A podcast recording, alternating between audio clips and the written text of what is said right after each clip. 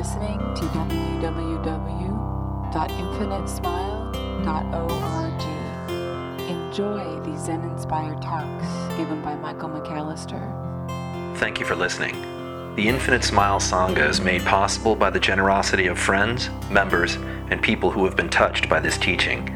Please visit our donations page at infinitesmile.org to help us continue our efforts in spreading the Dharma.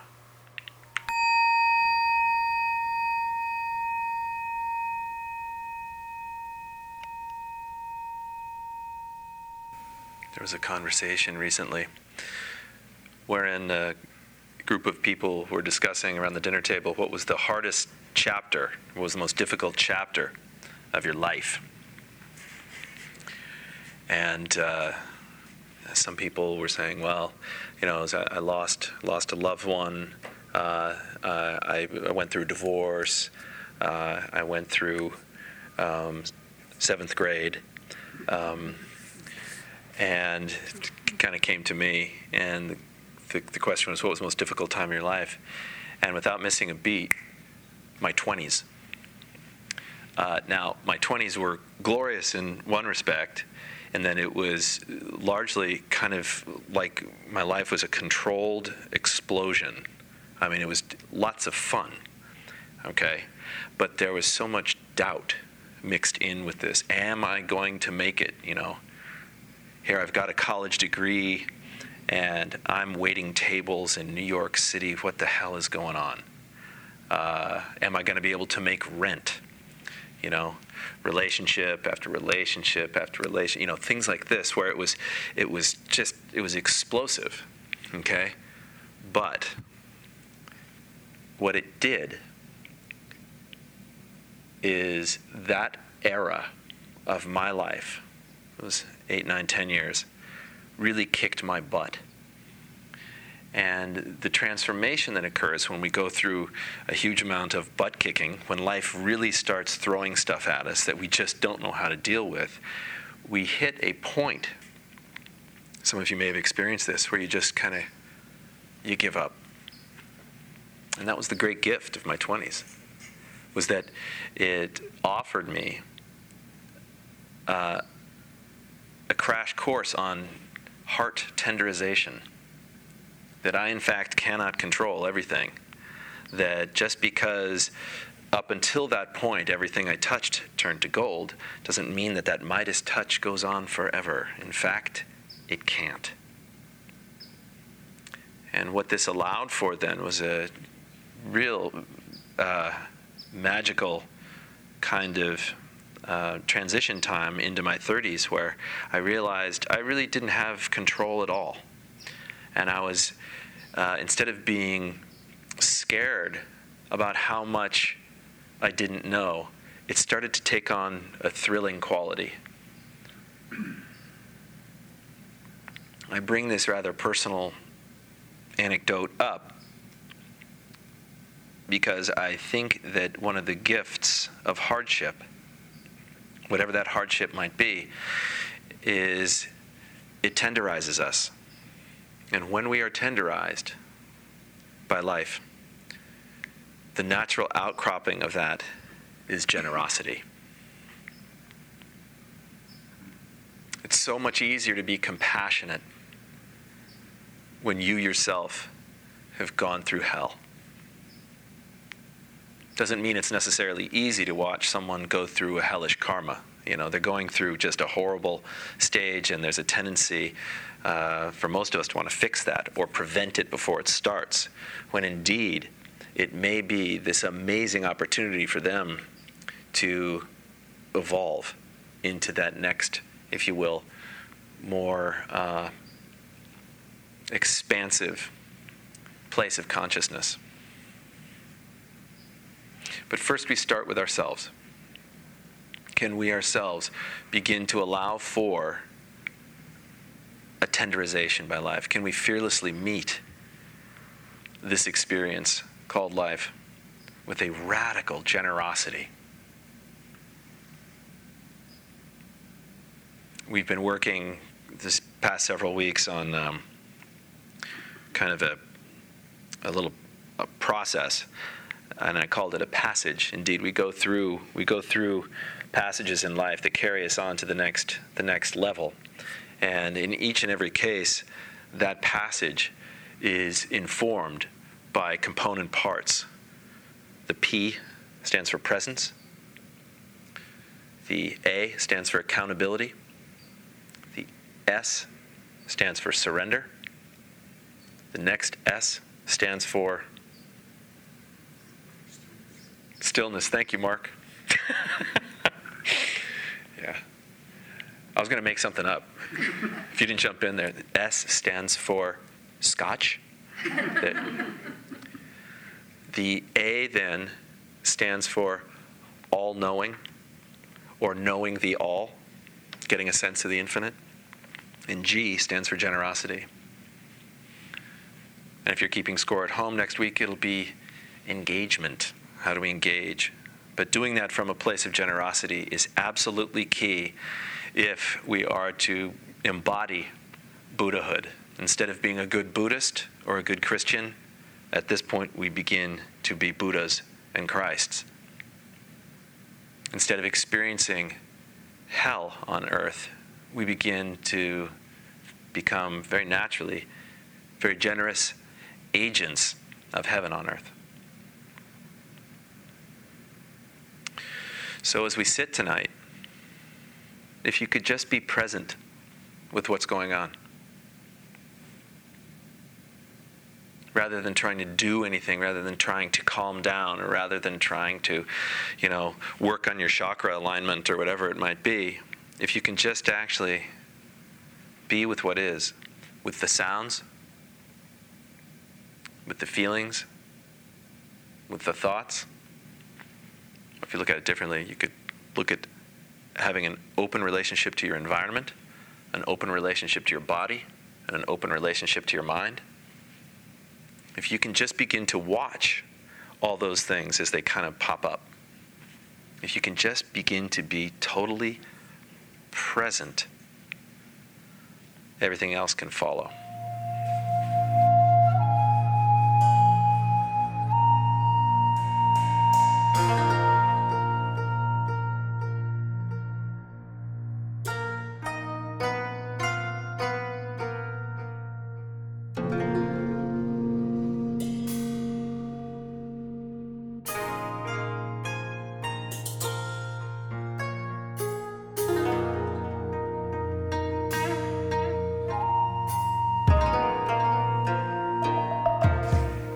So, as we explore generosity, it might make sense for us to begin by looking at what is not generous, what is, what is greedy, greed. Why does it arise? Why does greed arise?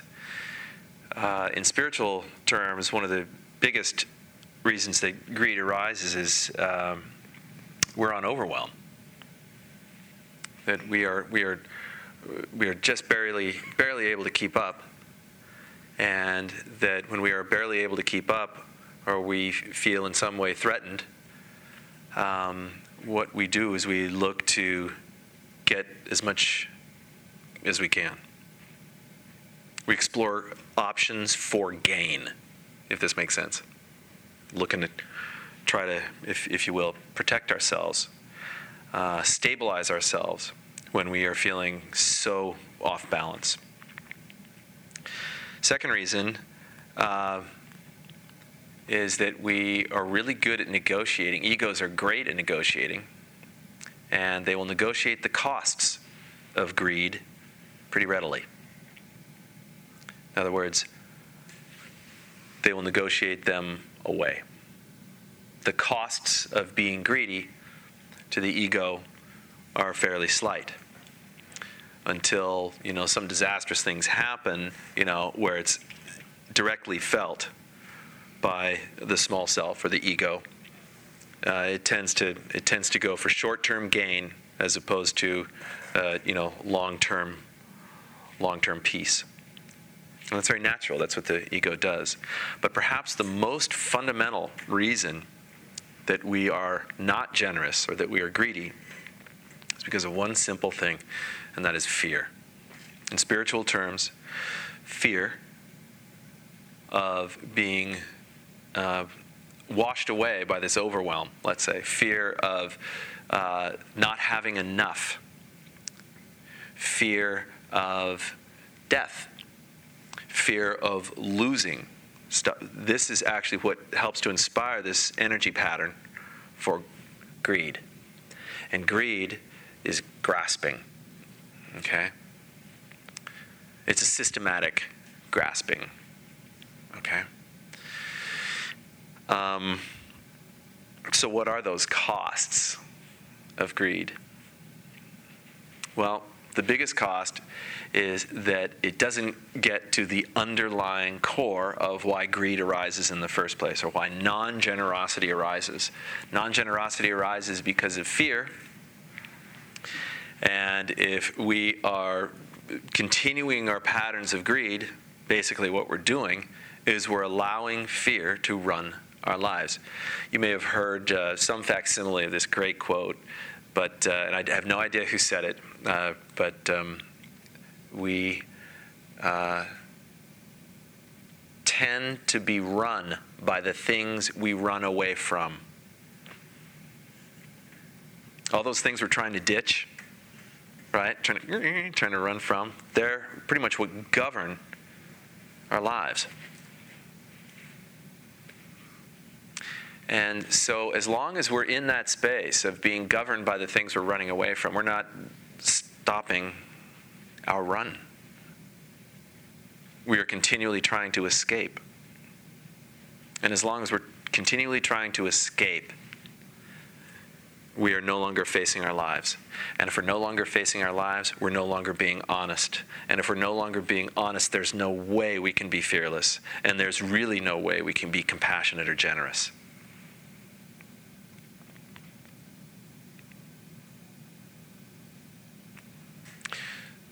Greed also tends to make things murky. I don't know if you've noticed this. When we act out of self self interest and short term gain, uh, tends to uh, inspire a tremendous lack of clarity in what it is that we're trying to do.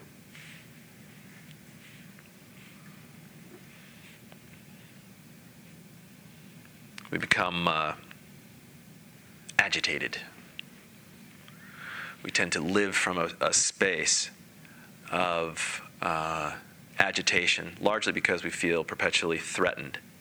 Even if it's just by, it's, if it's nothing major, it can be just small stuff. Have you ever met um, an individual who can be just pushed right over the edge with something very small? It's, it doesn't take much, and they boom. This may be a personality type if you want to look at it that they may score a certain way with the enneagram. They may you know whatever all right? But when it comes into focus here in, in this context in the spiritual context someone who is bursting forth with rapid fire response okay is coming at the world from a place of fear. They're coming at the place from a place, where, excuse me, they're coming at the world from a place where they feel like they don't have enough.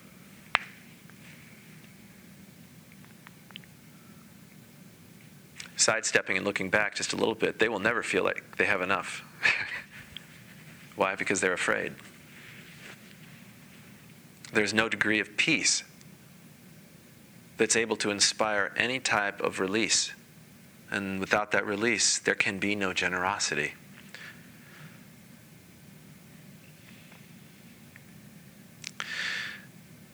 The other thing that greed tends to inspire, and I think this is fascinating, is it inspires guilt. Greed tends to inspire a, a feeling within us that looks something like anger directed inward. Why couldn't I be more? You know, that type of thing. Or I, have heard uh, guilt described as regret plus self attack.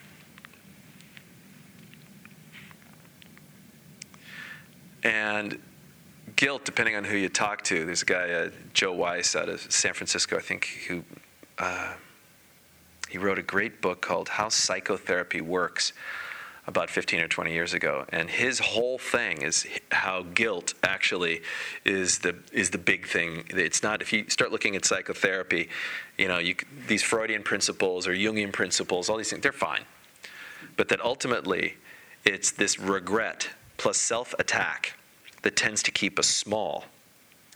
And as long as we're staying small, the chances of us moving into an expansive place are diminished rather radically. Um,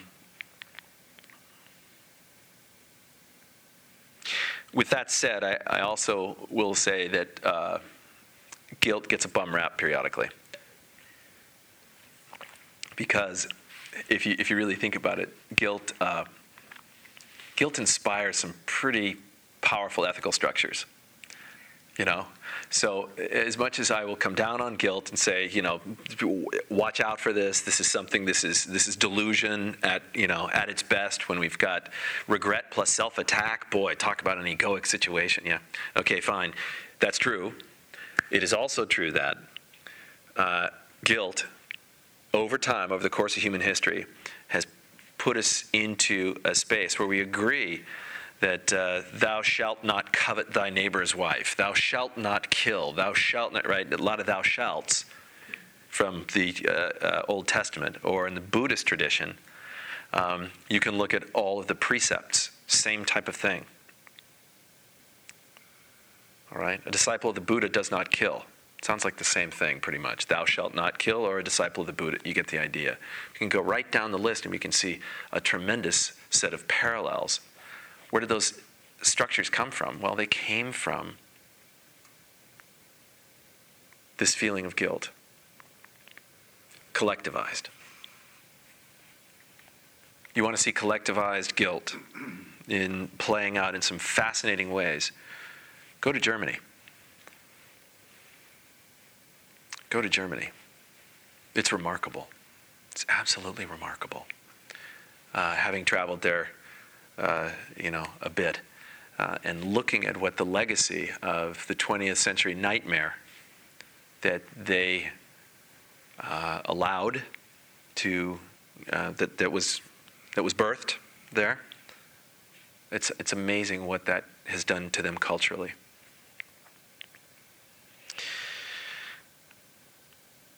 On the other hand, on the other side of greed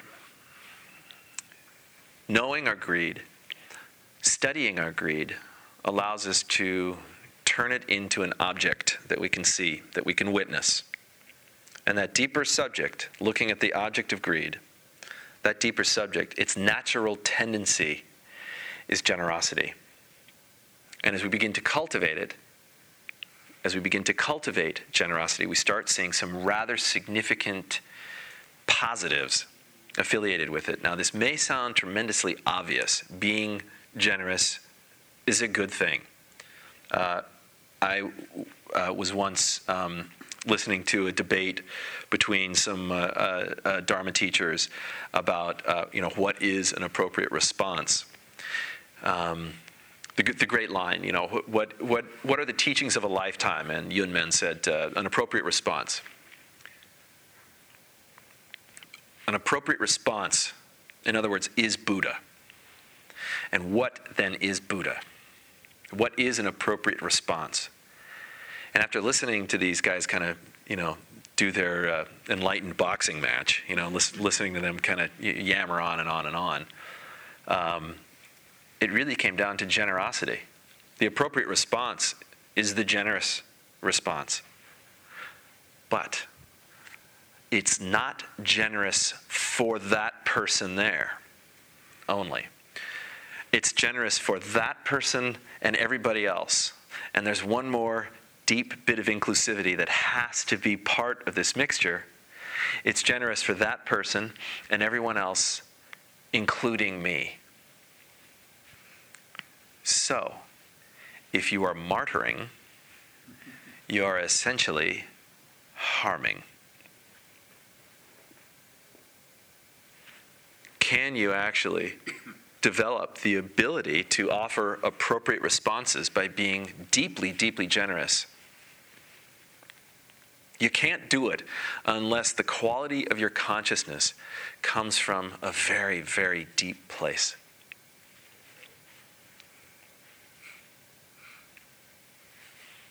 If we can, however, things aren't as murky, there's a deeper clarity, there's a deeper confidence.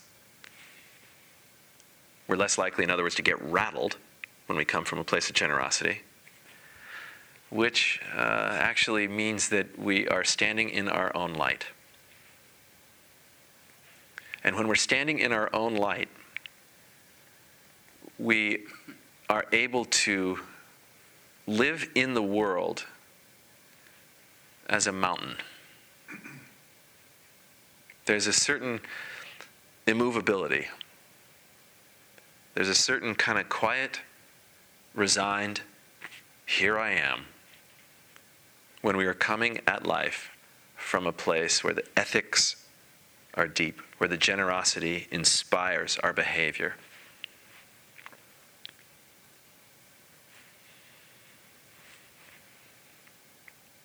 When you are meeting your life from a place of radical honesty, when you're totally being true and real and i don't know if you've ever if you've ever let's say you had a stage in your life where you were really radically honest you know before you won the lottery let's say or something like that you know.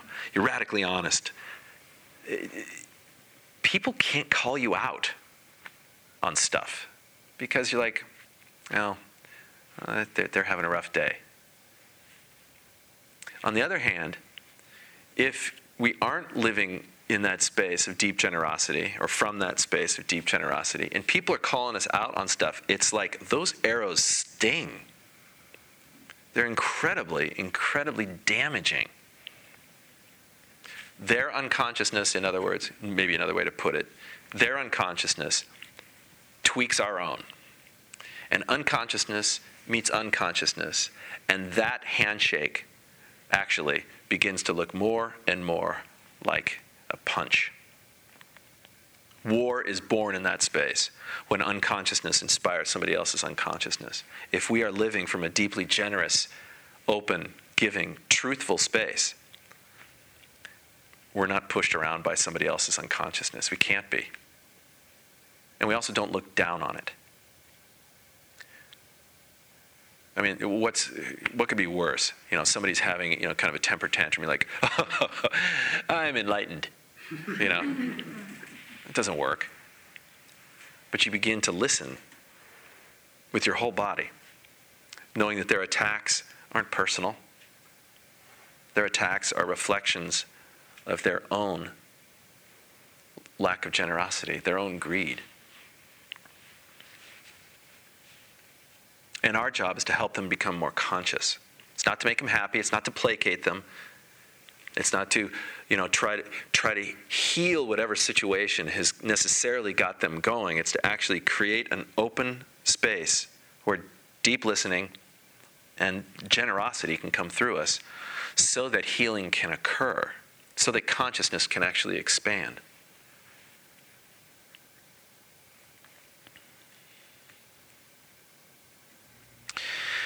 So when we start to go into this space of non greed, when we begin to become generous, when we orient our life from a place of really, really knowing what is and how it is, really being honest with ourselves,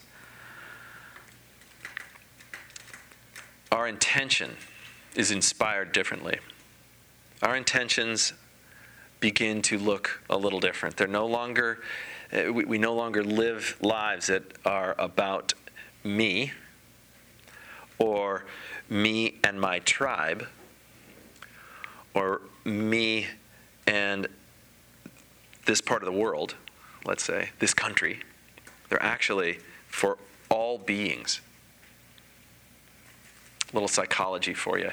You know that um, we sometimes refer to the egocentric the egocentric or pre-conventional self, Piaget's pre-conventional self, which is in this space of, you know, it's all about me. Best example of this is something I live with every single day. This little two year old who's, uh, I mean, she has her moments of incredible love and generosity, but for the most part, it's me and it's now. Mommy and I are talking. I don't care. That was the best one today. I don't care. That's well. Thank you for sharing. Uh, from there, we move into this uh, uh, uh the the, uh, the conventional space, sociocentric. Me and you, our tribe, okay? And they're really rule bound. What are the rules? All right? You can understand, like, for instance, fundamentalist behaviors are oriented very deeply in this particular this particular region. What are the rules? It says here, therefore it must be true. Right? And from the conventional, we go into the post conventional. And instead of a sociocentric, it actually becomes a world centric orientation. And that intention is inspired by a much different question. Instead of what's in it for me or what are the rules, now it's what's going to be helpful. Generosity is born in this space, in this world centric, post conventional space. But there's another stop, another place, another evolutionary step we can walk into. And we might look at that as transconventional. Not post conventional, but transconventional. And instead of world centric, we would look at it as cosmocentric. Okay? And the, from the cosmocentric world space, we're going to be asking an entirely different question. Instead of what's in it for me, what are the rules, or what is helpful, now it's what is the mind state that is inspiring this choice? Cosmocentric plugs into something much deeper. And when we can get into that space, generosity is a very natural outcropping generosity has to happen from that place of openness. It's not even a question. Our compassion spontaneously begins to arise. And it's not like we're inspired to do it, it's that it is. We begin living from that orientation. So that's pretty big stuff. You know, and we're all called to this. Not just to be a good person, but because it's what what enlightenment is. It's what awakening is. It's how it's how it meets the world. It's how an awakened life meets the world. Not by levitating, you know. Not by suddenly, you know, getting rid of all your belongings and living in a yurt, although that might be nice. From where we are right now, this type of awareness and this type of behavior spawned by this type of awareness can be. So, just a couple of quick things on how we might be able to do this. Um, first thing, and I know I'm preaching to the choir here but the very first thing is to take up a spiritual practice. It's the very first thing. And it can be what we do here, it can be more formal. It can be, uh, you know, you can, might want to immerse yourself in uh, a tradition. That can be very helpful. It might be Hindu, Jew, Jewish, it might be Christian, it might be Muslim. Take on this practice and let this practice inform you. Let it wash over you. Every one of them, every single one of them has a beautiful ethical structure. And every one of those ethical structures are hell bent on making sure that generosity is actually coded for. Every single one of them. Next thing try living from a generous space. Try living from a generous space uh, through your speech, your behavior, your thinking. Just try it on, and if if it helps, especially if you're, you know, just kind of starting out, do it in small doses. So, uh, like, f- for instance, with speech, take that one first. Um, there are three ways that you can compromise generosity really quickly. The first way is through just out and out lying. Okay? The second way is um, by withholding. Okay? By withholding. And then the third way would be uh, just flagrant misuses of information. All right? Say that again. Yeah, lies, withholding, and misuse. And misuse is really common among people who are exceptionally gifted at being technical with their language. Now, that's not a slight against all lawyers. but what we find is we try to, mm, you know, well, I didn't really say that, right? Okay? And that's, that verges on the withhold. But, you know, you have a straight up lie, a misuse, right? And then you have, uh, excuse me, straight up lie, a withhold, and then a misuse. Um, and this is especially powerful in, uh, in relationship. You can use your relationship, whatever it might be. It might be an intimate, it might be a sibling, it might be whatever your relationship. It has to be someone that you, you really trust. But but you know you can just be uh, in a space of, of total honesty with them.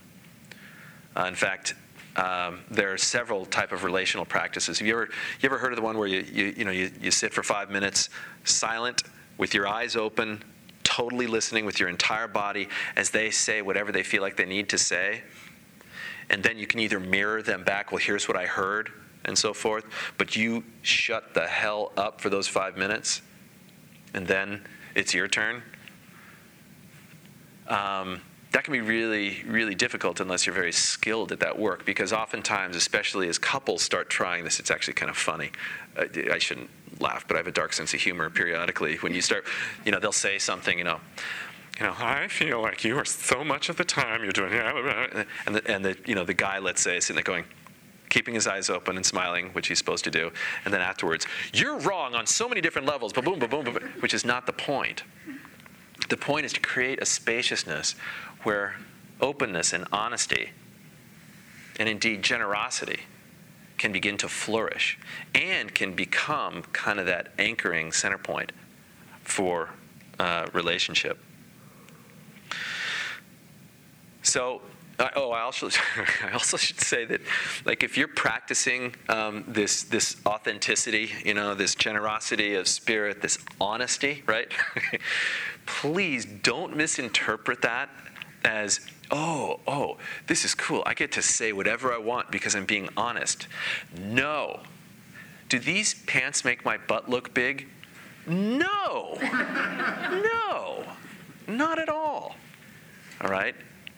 That's not that's not I mean that that's a misuse, but one of those misuses can be it can be actually very very very very uh, uh, compassionate. Okay? When we start talking about authentically engaging in truth this way, make sure that what you are saying is truthful and helpful, kind, aware.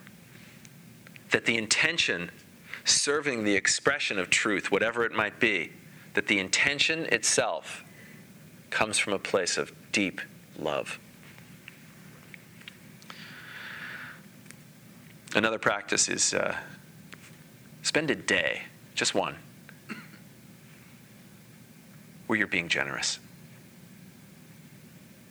Where you're being totally generous, where you're being totally honest, where you're being totally truthful. And it doesn't count if you just stay in your house. you have to be relational with this particular practice. Okay, so that's with speech. With, uh, with body, or with action, we might say. How is it that we can be generous? Um, going back to the, the 10 Buddhist precepts, you can simplify them down to one, because many of you have heard me talk about this. You can, you can simplify them down to one simple phrase. You can be a disciple of the Buddha who does not kill, who does not take what is not given, who does not abuse sexuality, who does not abuse intoxicants, all those things. Does not disparage, does not gossip, does not, all those things. You can do that. Or do not do harm. Do not do harm. Let there be no intention in any of your action that is about harm. So, can you have a day when you are not doing anything that isn't generous? Can you have a day of not doing harm? Unless they're mosquitoes, because those little bloodsuckers, I hate those things. It's the only thing.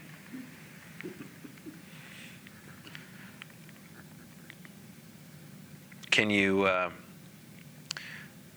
by the way, doing that, the cool thing about having a day of telling the truth or having a day of doing no harm or day of being generous, whatever, it refines your awareness.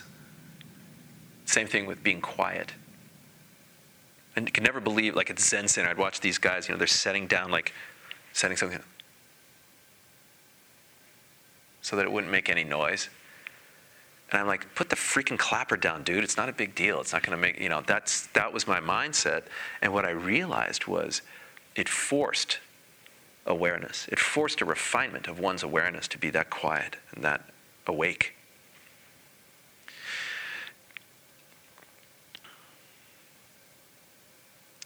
Another thing, another great practice. Um, this is straight from uh, 12 step, but correcting or healing past transgressions against others. Very powerful, powerful way of being generous. Um, addressing that, I think, can be really, really uh, talk about refinement, refinement of being a person owning, being accountable for what's happened. And make sure you give yourself um, a time limit. You can have the intention, but deliver. Uh, I would also then say uh, perhaps one of the most powerful aspects of generosity is that it's about forgiveness. I heard a spiritual teacher say, all spiritual work, all authentic spiritual work begins with forgiveness. What is forgiveness? Talk about generosity. Except real forgiveness is not, I forgive you. You are pardoned. It's not that. Instead, it's, I am you. There is nothing you have done that I might not have done had I been in your shoes. When you're not holding on to that anymore, what does it do? It awakens us to something bigger. And it's not because we should, it's because that's what we are.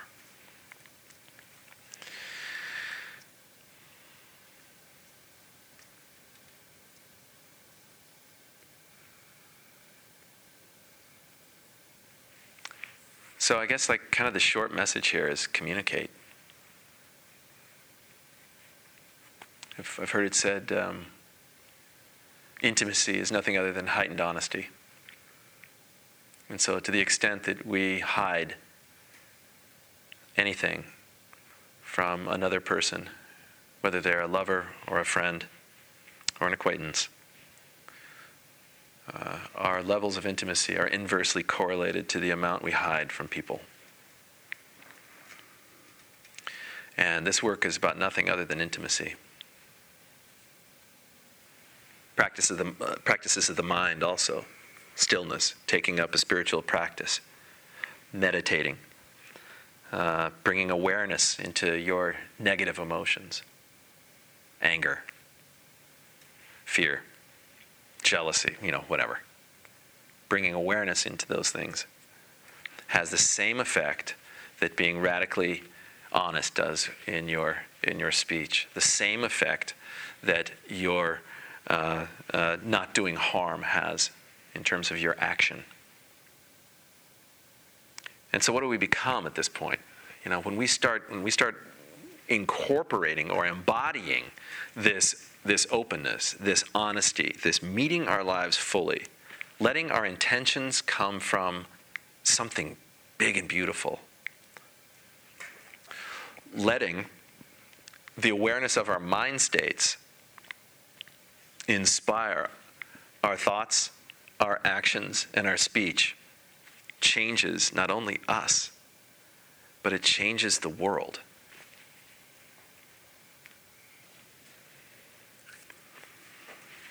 Thank you very much.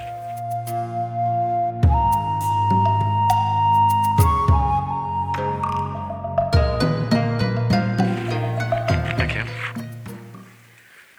I was just wondering about the intention of our mind states. It just seems like it would be so cumbersome to constantly, um, like, be aware of the mind state behind the action, and it just seems like, um, it almost be kind of just really hard to do. It is. It is hard to do. Um, uh, and it, ready for my my big cliche that I always throw your way? Not your, you specifically, but everybody. It's practice. With practice, it becomes not only second nature; it becomes primary nature. We become, in other words, we start we start actually orienting ourselves from mind state first. Does that kind of make sense? And all I can tell you to do is practice it's not cumbersome at all. What's cumbersome is carrying all the stuff we've been carrying. That's cumbersome. When we start really getting deep clarification uh, uh, and embodying deep clarification in our intention, when our intention, our mind state, when we're really clear about our mind state, what happens is it, the, whatever mind state we have no longer holds us. So we can choose. Exactly. So what we're doing is we're talking about enlightened choice. And as we have enlight- as, as we begin to embody and share enlightened choice all the time, what happens? We become this v- vortex of generosity and love. And I don't know I don't know what's what could be more important for this world. Forgiveness. You said that's what begins a spiritual practice. What was? Is that correct? I mean, is that what you said? Sorry, I wanted to. I actually think excuse me. I actually think that's spot on. And it's not only forgiveness of somebody else, it's forgiveness of ourselves. And so when that when that intention of forgiveness goes equally in omnidirectionally, in other words, it's not just it's not just out there to the people maybe we have, you know, trans, trans, trespassed against, but also internally. The trespasses we have made against ourselves, suddenly we shall not want. Right? Suddenly the Lord's Prayer makes, I mean, it's, it's embodied, you know, and so when we look at a, at a, at a spiritual practice, actually starting from that place of, uh, you know, there's a humility to it, as opposed to what I know or what I'm going to get or here's what I observed or I, I, I, right? Instead of that being kind of the orientation, it's, uh, it comes from a place of uh, uh, ever deepening humility. Yeah. That's letting go.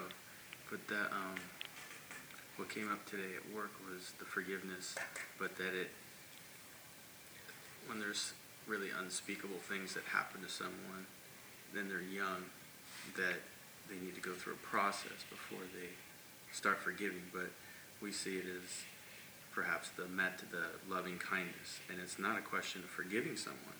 It's just a question of allowing that release of that negative energy before you get to that. The end result would be forgiveness.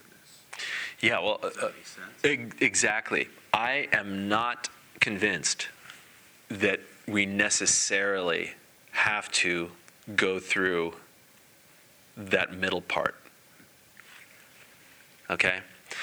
However, based on what I articulated in the very beginning, wh- until we have been tenderized by life, what use is spiritual work? Right? So, to that extent, I think you're absolutely right. But I think that there's, there's a, a lot of really interesting research that, that I've kind of been interested in that says, you know, the, the old school approach, you know, to, you know, you got to let all that stuff out. Otherwise, you know, you're bottling it in and, and so forth. That actually that exacerbates the problem as opposed to providing healing. That it's our mind state that's most important that if we can begin to study what's going on with our mind in those moments of negativity, okay, Yeah. that perspective right there is freedom. Because that, if you do loving kindness and there's a block, then you start to notice. Mm-hmm. You start to get to work with it. Right. Um, so that's why I said you start with that, and you well, you build through practice, like Right. you're saying. Right. So I think figure we're on the same. I think Does maybe that we are. Sense. I think it does. I think we're, we're the only only thing I, I was I was suggesting might be Because I wouldn't want to go straight at it. you wouldn't want to go straight to forgiveness. Um, well, everyone's based on well, uh, that could be shocking, Exactly. right? But So what results from that shock at a certain age or a certain person they're they're necessarily want to go there. Right, they're developmentally specific behaviors that are uh, indeed actually very. It is important, for instance, for a kid to develop structure, right? Right. It is inappropriate for someone our age to be hyper structured, right? They can do it, but it has absolutely nothing to do with awakening. Now, if we're talking about awakening, we're talking about shocking. Okay? This is about calling every single thing you've ever known into question. That's shocking. This is see what you're saying. right. This is this is about turning your entire world upside down, Yes, so that the absolutely. so that the I, that thinks it gets whatever the I, the I is no longer there. Well, there's a war, and you're starting to crumble the whole idea that this isn't a war. Right, It's something else. right. There's no contest mm-hmm. because the war does not exist. Yeah. Which is scary. Yeah, exactly, but it's scary to whom? Uh, the person that sees it as a war. Right, and we call that the small self. Yeah. Is the big self is the big self or the ego scared of the war? It well, doesn't see it as a war. It- It's infinite. It's not a war. Okay? And so when intention is inspired from that place, when there's a conscious resonance with big self, small self's ability to control everything, to manage everything in the way it always has, is over. That's the goal. That's shocking. Okay. So let's hope that you are utterly and completely shocked. And those whose lives you touch can experience the same thing.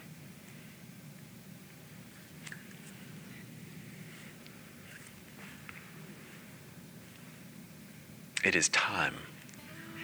Thank you so much for coming.